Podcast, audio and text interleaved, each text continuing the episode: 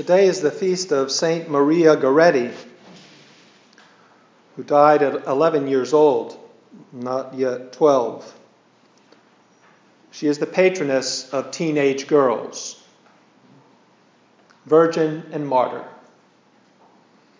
She was martyred, stabbed to death on, on this day in 1902 near Ancona, Italy, at her home, preferring to die than to give in to the lust of her rapist. Her assailant and murderer, Alessandro Serenelli, 19 years old, was licentious, taking pleasure in papering the walls of his room with obscene pornographic pictures and reading dirty books. Because of her heroic virtue, he, Alessandro Serenelli, after he was released from prison, he had received a 30 year hard labor prison sentence. He was released four years shy of completing it, for, so he did 26 years of hard labor for his crime.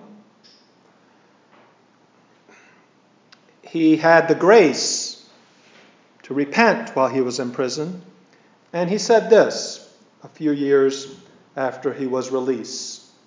He wrote to the local bishop, Blandini. I am sorry above all for the crime I committed because I am aware of having taken the life of a poor, innocent girl who, even until the last moment, wished to save her honor, sacrificing herself rather than give in to my criminal will. I publicly ask forgiveness of God and of the poor family for the great crime I committed, and I am confident that I too might receive pardon as so many others on the earth. He had returned to the sacraments of confession and communion he had sinned with her physically. She did not sin with him.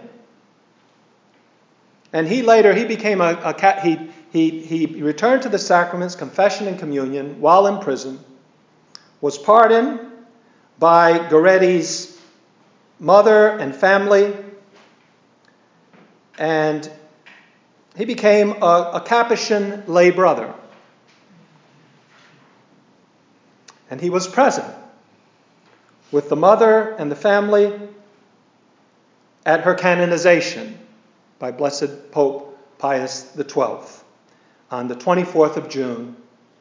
That's the feast of St. John the Baptist, beheading, by the way, a, a propitious day to canonize this, this modern St. John the Baptist, dying for the, for the for, dying in the name of marriage, notice. St. John the Baptist died giving testimony to the holiness of marriage. It is wrong for you, he told Herod, to be with your brother's wife. And for that, the wicked women had his head cut off. so it's on that day that, that this great lion of the faith, this 11 year old Catholic girl, unwavering, was, was declared to be with the saints in heaven.